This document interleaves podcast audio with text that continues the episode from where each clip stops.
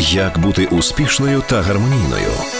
Вирішення проблем сучасної жінки в програмі Ілони Довгань на перспективу на радіо НВ. Доброго дня. Починаємо програму на перспективу в студії Луна Довгань. Сьогодні будемо говорити на тему газлайтінга. Така цікава тема дуже тонкого психологічного маніпулювання. Допоможе нам з цим розібратися психотерапевт, науковий керівник інституту когнітивного моделювання Спартак Субота. Доброго дня. Добрий день. Давайте одразу пояснимо, що це за штука така, тому що можливо там у когось вона не кожен день на слуху, щоб розуміти взагалі, чим це відрізняється від інших е, е, видів насильства, від того ж обі, обі, аб'юзу і так далі. Мгм. Тобто, це такий вид психологічного насильства, наскільки знаю, пішов від п'єси і потім від фільму такого голівудського 44-го року з Інгрід Бергман Газлайт. Да, да. Там, де от були якраз ці такі психологічні штуки. Що це таке? Газлайтинг – это такая форма психологического насилия, при котором есть полный либо частичный э, отказ партнеру в адекватности. Иначе говоря, подвергается сомнениям здравомыслие оппонента. Давайте на прикладах М, пояснювати. Приведу що несколько мається- примеров. Мгм. Но я думаю, в жизни каждого человека была такая ситуация, я почти уверен, что в жизни каждого человека была такая ситуация, когда вы убеждены в том, что вы что-то говорили или что-то делали, и вам говорят, что вы этого не говорили. Мгм. То есть подвергаются сомнению те слова, которые, ну, собственно говоря, транслировали, либо подвергается сомнению ваши чувства, либо подвергается сомнению ваша компетентность. Э, Вы задали такой хороший вопрос, в чем разница между газлайтингом и другими формами психологического насилия, там, абьюзом, ограничением, там, лишением возможности в коммуникации, эм, игнорированием. Дело в том, что газлайтинг является такой эм, формой психологического насилия, при которой остальные могут включаться в него. Так, например, абьюз либо оскорбления любого другого характера могут включаться в газлайтинг. Ну, начнем с того, что оскорбления в виде юмора, шутки, да, шуточная такая форма а, в виде сарказма могут тоже быть газлайтингом. Я приведу некие примеры. Ну, предположим, сталкиваемся с такой ситуацией, когда супруга и супруг общаются в коллективе, ну, какая-то группа людей. И э, супруг, зная слабые стороны э, супруги, может указывать на них с помощью шутки. Остальные посмеялись и забыли, то есть не сакцентировали внимание. Супруге, естественно, неприятно, и она акцентирует на этом внимание уже дома. Говорит, слушай, вот ты там указал на какую-то важную для меня деталь. Он говорит, я совершенно не это имел в виду. Ага. І тут я згадала цей фільм Газлайт. Мгм. Там був такий нюанс. От зараз Мгм. прокоментуйте, якщо це дійсно Да. до цього підходить. Коли е, вона хотіла підкинути там е, дрова в камін, а він каже: Ні, е, виклич покоївку. Це має робити там е, прислуга. Е, що мовляв, чому ти з ними так е, церемонишся, хочеш бути дуже добренька, і давай, хай вони виконують свою роботу. Е, І він потім там ну найняв е, навіть молоду покоївку. Мгм. І коли вона зайшла, е, він почав робити їй компліменти Мгм. е, в присутності Мгм. е, дружини.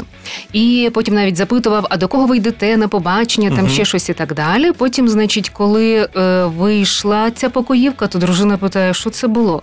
Він каже: Ну, ти ж хотіла бути з ними добрими, а що тут такого? Да, Воно? это и есть форма газлайтинга тоже.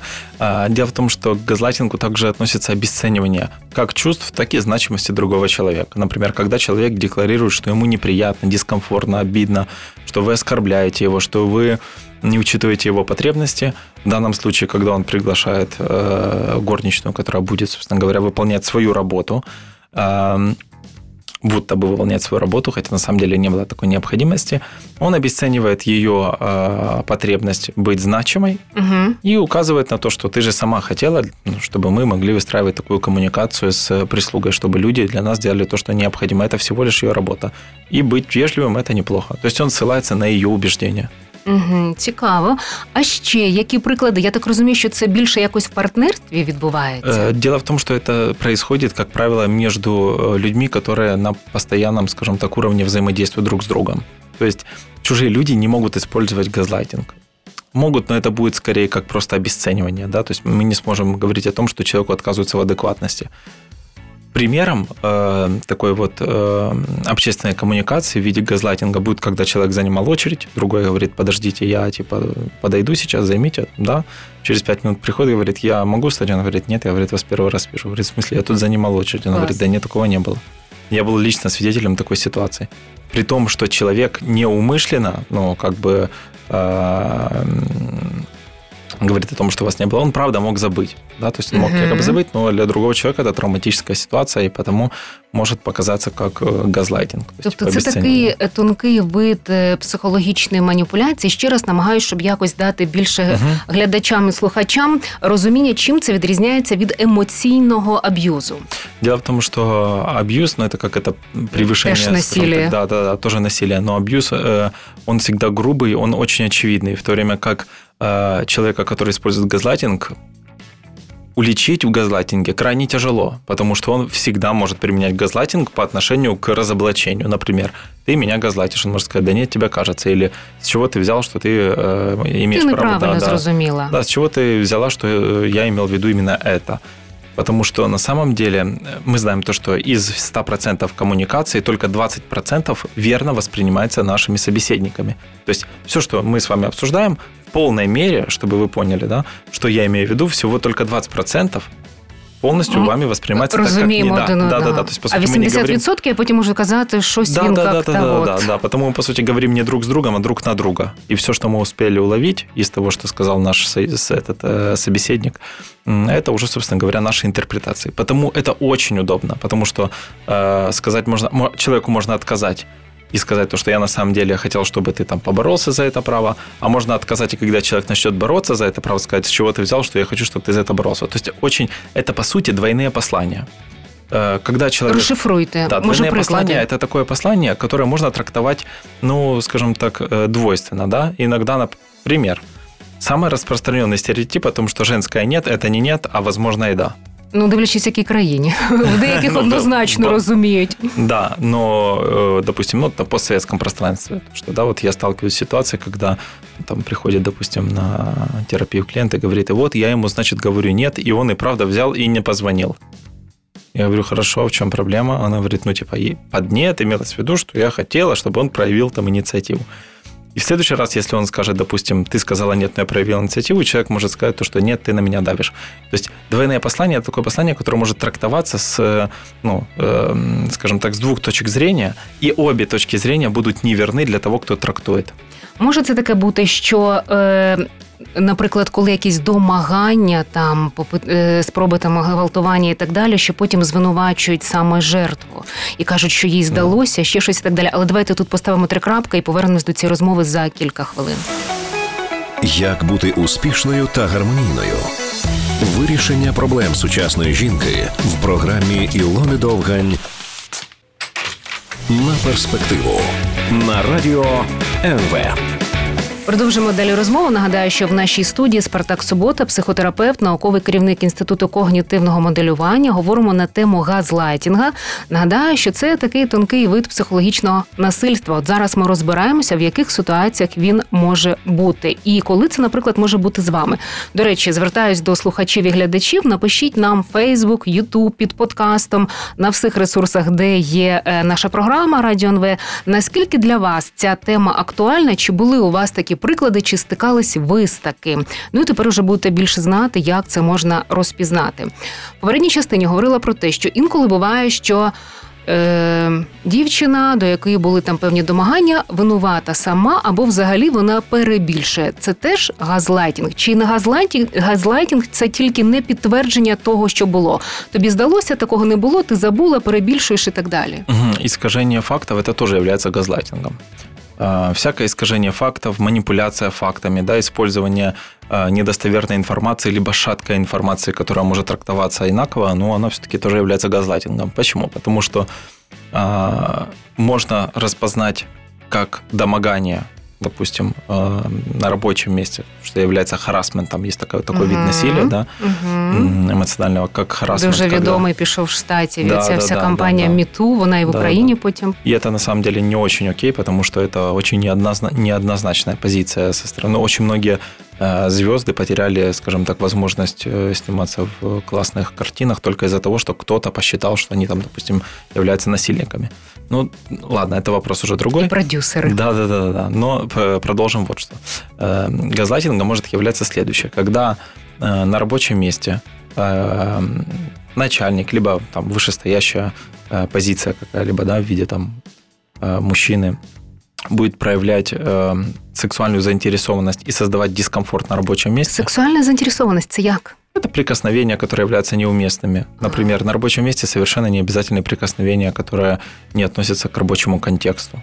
В принципе, в большинстве своем нет необходимости прикасаться к своим сотрудникам. Да? Ну, Ну, інколи у нас буває так часто, от якось за кордоном цього немає, не торкаються або можуть там запитати. А у нас часто там за руку можуть взяти. І це так Да. неочікувано. Да, на плечо руку положить, погладить. Ага. То есть, да, ну, если у вас такие тесные взаимоотношения, и это было проговорено, это одно дело, да, но если это в таком неуместном контексте, и когда э, девушка сделает замечание, ну, скажет, смотрите, для меня, например, ну, я очень ценю свою работу, я хороший специалист, я профессионал своего дела, но для меня неприемлемо, когда проявляет вот такую вот э, коммуникацию, не против ли вы, если этого больше не будет Человек может возмутиться и сказать, да что ты себе думаешь, тебе вообще показалось, тебе, наверное, кажется, то, что ты, воп- ты вообще, наверное, считаешь себя такой красавицей, на самом деле ты никому не интересна, никому не нужна. И тут понесется уже и абьюз, и буллинг, и так далее. Да? Но все базируется на газлайтинге, когда человек пытается доказать в адекватности, сказать, что на самом деле тебе показалось, и ты вообще с чего ты решила. Перебільшуєш. Да, с чего ты решила, что ты, в принципе, мне интересна. Або може, що ти провокуєш сама.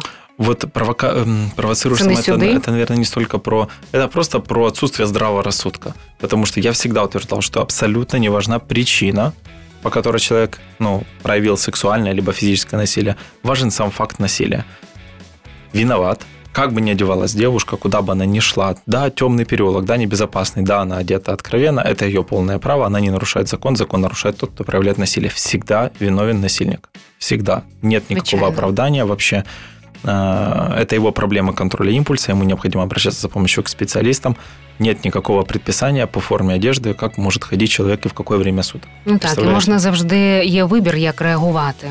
І якщо реагуєте саме так, то це дійсно Да, да, ваші да. Ну, проблеми. то есть всегда ответственность, всегда ответственность на насильника. Это моя позиция. Я думаю, это позиция многих здравомыслящих людей, которые понимают, что любая форма насилия должна а, пресекаться, ну, должно быть э, такое наказание неотвратимое. Ще які варіанти, щоб дати більше от розуміння, що це саме от газлайтінг, щоб якось його могли вже так вичленяти, як це Когда кажуть. в паре, например, вы обсуждали какой-то момент, о чем-либо договаривались, а потом э, партнер нарушает ваши договоренности, и когда вы говорите, слушай, ну мы же договорились, он говорит, подожди, мы проговаривали вот это, но мы не проговорили все детали. Ага. Пример еще газлайтинга. А, Стыдно признавать, но была ситуация, когда и я сам такое использовал. э, Не совсем Ви осознанно. газлайтер? А, Все газлайтеры. Давайте будем откровенными. А чого ви так Какой-то зразу за всіх ховаєтесь? За Свет- себе да, это відповідаєте. сверхобобщение. Хорошенький маневр. Сверхобобщение, да. Ага. Ну, была такая ситуация, когда я а, опоздал на все, мы договорились встретиться вечером. Я опоздал на встречу и говорю, мы договорились встретиться вечером, но я не вижу в переписке время, на которое мы договорились. По сути, по факту, э, ну, я как бы... Прав. Да, Мгм. ну, я, я не виноват. Но мы всегда встречались в одно и то же время. Всегда в одно и то же время и в том же месте. Но в этот раз мне было удобно сказать о том, что мы не договаривались, и человек согласился. С тех пор мы всегда проговариваем точное время. есть-. Э, Де тут газлайтінг? в том, что на самом деле я знал, когда мы должны были встр- встретиться, и мы это проговорили, но не прописали. А, То есть я знал, и человек... Манипуляция. Да, да, да, да. А человек не помнил или ну, подвергал, скажем так, я подверг э, его, со- э, его память сомнению, потому что я знаю, что человек, допустим, может там забегаться, не все помнить, всякое может быть, да. И на самом деле это не было никакой проблемы, это мой приятель, никаких проблем с этим нету, да, просто вот такой момент, что мы не проговорили одну деталь, и я после этого для того, чтобы просто выглядеть лучше, чем он, я вот так вот поступил. Я, понятное дело, потом, ну, сказал тоже, слушай, на самом деле мы с тобой не проговорили этот момент. Он говорит, да, да. Ну, я сказал, потому что, ну, не было причин не говорить, что просто выгодно быть откровенным в отношениях. А щодо оцінки, наприклад, стану людини, коли можуть сказати, в тебе поганий настрій, да, чи чому ти так там себе поводиш? Людина починає виправдовуватися. Та ні, зі мною все нормально. Я чому? Я апелюю знову ж таки до цього фільму, Мгм. е, що не пам'ятаю, е, кудись вони мали поїхати, а потім він їй сказав: по-перше, що він їй говорив періодично, коли вона була в нормальному настрої, що Мгм. ти сумна, в тебе Мгм. щось там, якісь проблеми. Вона та ні, ні, ні. А потім було таке, що мали поїхати в театр, і вона каже: е, в театр: Ой, а це я знову забула. Ти мене попереджав, так? Ми це планували, це я забула. Тобто вона вже звикла, що вона от якась така. До речі, от е, роль жертви треба теж проговорити окремо. А потім він каже: Ні, ні, ні, це в мене сюрприз для тебе. Щось вони поговорили, вже не пам'ятаю деталей. А потім він каже: Ні, не поїдемо, ти себе погано почуваєш. Але продовжимо за кілька хвилин. Як бути успішною та гармонійною? Вирішення проблем сучасної жінки в програмі Ілони Довгань на перспективу на радіо НВ. Поїхали далі. Так нагадаю, що ми говоримо з психотерапевтом, науковим керівником інституту когнітивного моделювання. Спартак Субота у нас в гостях. Тема у нас газлайтінг, дуже тонкий вид психологічного насильства. І от зараз давайте поговоримо е, про іншу сторону. Як вони себе поводять? Що це їх е, подавляють? Вони починають звикати, чи вони починають якось обурювати? Що там? Я объясню э, такой немного с биологической точки зрения, немного с поведенческой ну, то есть когнитивное и поведенческое. Что происходит с человеком, когда ему постоянно говорят о том, что он допускает ошибку? Если ты он, забыла, если ты он ты несколько ты раз и правда допустил ошибку, и впоследствии ему постоянно напоминают о том, что он забыл, и при этом не создают негативных каких-то э, воздействий, то есть не наказывают человека, а просто говорят, ты забыл, ничего страшного человек начинает понимать, что если он забыл, то это и правда не страшно, ему легче смириться с тем, что он забыл, чем воевать, ну, ну собственно, за свои права. Mm-hmm. И в какой-то момент человек начинает сталкиваться с такой ситуацией, которая называется выученная беспомощность. То есть человек уже в ситуации, даже если и на самом деле прав, отказывается от защиты собственной позиции. І це приводить к поведенческим изменениям. Человек теряет Чому мотивацию. він відмовляється захищати Потому что себе? Нервной системе просто удобно идти по пути наименьшего сопротивления. Она ну, тебе, привыкла. да, напрягаться Ну, еще. да, да, да, да, так удобно. Ну, типа, все было нормально, когда я соглашалась, и в этот раз соглашусь. Это просто очень удобно. Это м, по такой же причине потім менше некоторые... проблем, бо да. потім почнеться конфлікт, Некоторые розбори. люди просто говорят, я лучше соглашусь, знаете, да? Угу. Я лучше соглашусь, я лучше сделаю, чем потом вот это буду объяснять. Мне проще, мне проще выполнить то, что от меня просят, чем отстаивать собственную точку зрения. И в некоторых ситуациях, возможно, это и эффективно. Но есть ситуации, где необходимо оставить собственную позицию для того, чтобы просто бороться за здравомыслие, за собственное право Наприклад, быть здоровым. Ситуацию якусь приведу пример диалог. э, вот подобного характера. Э, если партнер своему партнеру по бизнесу будет постоянно говорить, что он допускает какие-то ошибки, ты постоянно говоришь, ты неправильно здесь прокоммуницировал с людьми, ты неправильно себя повел в этой ситуации. Но негативных последствий никаких не было, никто не жаловался, не было никакой проблемы. Просто партнер постоянно указывает на это в какой-то момент. Второй партнер, из-за того, что он верит своему партнеру, им, выгодно вести бизнес вместе, начинает сомневаться в собственной компетентности. Угу. А когда он начинает сомневаться в собственной компетентности, он больше апеллирует к тому, что говорит его, собственно говоря, коллега. Не зрозуміло. Иначе говоря, если я вам буду постоянно говорить, что вы допускаете какую-то ошибку, и буду делать это во благо, говорить, ничего страшного, вы просто ошиблись. В какой-то момент вы уже будете сомневаться в том, делаете вы правильно или нет, и будете постоянно ссылаться на то, что скажу я. И что бы я ни сказал, для вас будет истина. Угу. А це від такої невпевненості в собі, чи що? Нет, это не зависит от неуверенности. Это вполне уверенные в себе люди могут тоже попадать в такую ловушку. Это связано с тем, что если несколько раз вы столкнулись с осуждением, которое не привело к негативным последствиям, а привело к поддержке, вы будете стремиться к этому снова, потому что это просто очень выгодно. Это просто удобно. Мозг получает пользу от такой коммуникации. Вы получаете как личность тоже такую пользу. То есть не сталкивайтесь с негативным воздействием И вследствие вы зарабатываете условные очки э, доверия со стороны своего партнера. И легче уже просто к нему обращаться Які за помощью. наслідки потім такого? Э, последствия выученной беспомощности таковы, что человек впоследствии теряет собственную ассертивность, умение отстаивать свою позицию, Границы. умение, да, свои границы, умение отстаивать свои потребности. Он э, отказывается от того, что ему необходимо в пользу э, того, чтобы помочь другим людям. Это вредит качеству жизни. Это отказ от собственных взглядов. это нежелание реализовывать свою деятельность, э, но желание помогать другим, чтобы завоевать расположение этих людей. То есть, по сути, такая покорно-уступчивая модель поведения. Е, Ось те, що ця головна героїня е, Інгерт Бергман в цьому фільмі Газлайт говорила про те, що а це я знову забула. Чи ми, ми дійсно це планували? і Я знову це забула. Тобто таке враження, що вона вже звиклася з тим, що вона постійно забуває, що з нею щось не так, що вона якась не, Да. не того. І вона вже під кінець фільму вже таке відчуття, що вона вже почала миритись з тим, що вона якась крейзі. Да, это и есть выученная беспомощность. В таких ситуациях, особенно в ситуации э, интенсивного физического и эмоционального насилия внутри семьи, рано или поздно жертва понимает, что она не может из этого выбраться. Из-за того, что постоянно транслируется информация о том, что она сама виновата, ты же меня выбрала, ты меня любишь, э, у жертвы не остается никакого варианта, кроме подчиниться. Так, і тоді людина якось втрачає свою волю, вже вона Да. тоді якось нічого не хоче. тогда теряется, в принципе, какая-либо мотивация справляться с этой трудностью, да, никто не хочет сражаться за свои права, не хочет их отстаивать.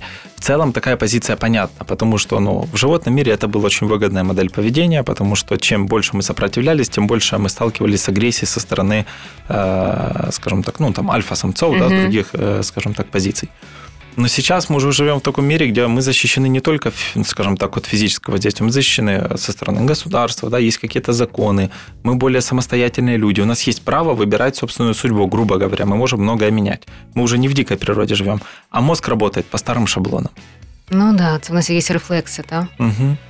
К сожалению, процесс социализации и становления человека как человека разумного за 60 тысяч лет Э, хоть і змінив модель поведіння чоловіка, але совершенно не змінив структури мозга. А що з цим робити, щоб якось так не рефлексувати і так себе не поводити? Це психотерапія постійна чи що? Это психоэдукация. Психоэдукация – это такая форма э, познания, при которой человек узнает больше о процессах психического там, э, здоровья, о процессах э, становления личности, о своих правах. То есть это то, что объясняет процессы э, взаимодействия с обществом. Більше знати. Слухати да, такі програми, як наша, так? Обязательно, безусловно. Просвітництво таке. Обязательно, да. Так, добре. Рухаємось далі. Про партнерство приблизно зрозуміло. Як це, коли, наприклад, в колективі, на роботі, як це може проявлятися, щоб якось потім колезі так сказати так: Альо, на мою територію не заходимо, це газлайтінг і так далі. Приведу пример. В одной компании, очень хорошая компания, экологичная, небольшая компания из 15 человек, достаточно финансово обеспеченная, была одна проблема. Заключалась она в том, что ну, ключевая позиция, девушка на ключевой позиции, эм, не могла донести свою точку зрения за счет того, что ее мнение обесценивалось. Обесценивалось по какой причине? Она и правда была склонна имитировать головные боли, чтобы э, по отношению к ней было больше внимания. В какой-то момент из-за того, что она постоянно транслировала... Эмпатию такую да, да, да, да, да, но она нуждалась во внимании. Хотя при этом она очень толковый специалист. В какой-то момент она поделилась этой историей с одной из сотрудниц, которая по совместительству была ее подругой. А продовження за кілька хвилин. Дякую. Як бути успішною та гармонійною? Вирішення проблем сучасної жінки в програмі Ілони Довгань на перспективу на радіо НВ. Продовжуємо далі. Нагадаю, що говоримо про газлайтінг. Спартак Субота, психотерапевт в нашій студії. Так, у попередній частині розповідали про історію угу. в компанії. Дівчина часто імітувала головні болі і. И она поделилась этой информацией со своей сотрудницей, которая являлась ее подругой по совместительству. Подруга на одном из собраний рассказала всем эту историю. Получается так, что в следующий раз, когда ей на самом деле становилось больно, ну, там ей было плохо, либо она опаздывала, задерживалась, она сталкивалась с тем, что люди ей уже не верили. И впоследствии все ее жалобы и все ее предложения ну, полностью обесценивались. То есть реально был газлайтинг, причиной которому была ее негативная модель поведения. Угу. То есть газлайтинг иногда становится причиной, э, скажем так, это способ общества реагировать на людей, которые часто привлекают к себе внимание. Газлайтинг по-прежнему остается плохой э, формой коммуникации. Это по-прежнему не полезно. Но я хочу сказать о том, что иногда люди провоцируют это по отношению к себе. Як? Ну вот, например, как сейчас, то, что я рассказывал в этой ситуации, э, девушка постоянно вызывала по отношению к себе внимание, хотя во внимании не нуждалась. Привлекала внимание тогда, когда Чем не нужно. Потому что ей не хватало этого внимания, она чувствовала себя значимой и компетентной только тогда, mm. когда все вокруг нее собирались и слушали, что она говорит. И таким образом это повлияло на качество работы компании, потому что она занимала ключевую позицию, mm-hmm. то есть важную должность часто предлагала хорошие идеи, которые уже не воспринимались людьми всерьез, потому что казалось, что она просто хочет привлечь внимание. Окей, ще цікавий момент. Давайте проговоримо батьки і діти. Як тут можна може це використовуватись? Вот это вот э, очень ярко проявляется в обесценивании чувств, потребностей ребенка и его позиции. Например, мы все знаем, что в детстве и в юношестве, там, подростковом возрасте у нас были определенные взгляды. Большинство из этих взглядов возрасту 25 и старше изменились. Давайте посмотрим правде в глаза. Все, что мы там хотели в детстве, сейчас немножко уже ну, не актуально для нас. Угу. Однако это совершенно не отменяет тот факт, что в детстве нам это искренне хочется и искренне в это верится. И когда родители говорят то, что не выдумывай, не хочешь ты быть там, допустим, артистом, да не надо тебе быть этим, ты будешь математиком, это тоже форма газлайтинга и обесценивания, потому что ребенок ну, извините меня, мы не можем говорить человеку, что он чувствует. Представьте себе ситуацию. Человек чувствует обиду, и приходит и говорит, вот мне обидно, а родитель говорит, тебе кажется, ты думаешь, что ты обиделся, на самом деле ты не обиделся, не видумывай, иди в свою комнату. Окей, а такий нюанс десь мені попадався, що батьки в дитинстві е, б'ють дітей. Потім, коли діти виростають, їм про це кажуть, батьки кажуть, такого не було. Они не помнят этого. Это связано не всегда. Это тоже газлайтинг, однако он не всегда умышленный. Дело в том, что родители не всегда запоминают какие-то стандартные модели коммуникации с детьми. Либо обесценивают их, например. Так так все делали. Ничего в этом такого нету. Для родителей часто это может быть эм, незапоминающимся моментом по причине того, что это в рамках нормы. То есть для них это не Колись из було. ряда вон выходящее. Да, это для них не из ряда вон выходящая ситуация. Для них это І, в і порядке коли вещей. зараз уже потім там дитина, доросла людина каже: слухай, ну мені це було дуже не камільфо. Да. Ну, а що такого? Да, что такое? Мы все так росли. Тут еще и обесценивание срабатывает. Мало тебя лупили, здесь еще и угрозы. Да. Надо было Ще, сильнее. ще й пам'ятаєш досі. Да, да, да. Ну, Окей, яка вигода за цим стоїть? Чому люди стають такими маніпуляторами, такими газлайтерами? газлайтинг выгоден для эмоционального насильника а, по Емоціональний нескольким насильник причинам. це, да, все таки? Да, да, да, это Мгм. эмоциональное насилие.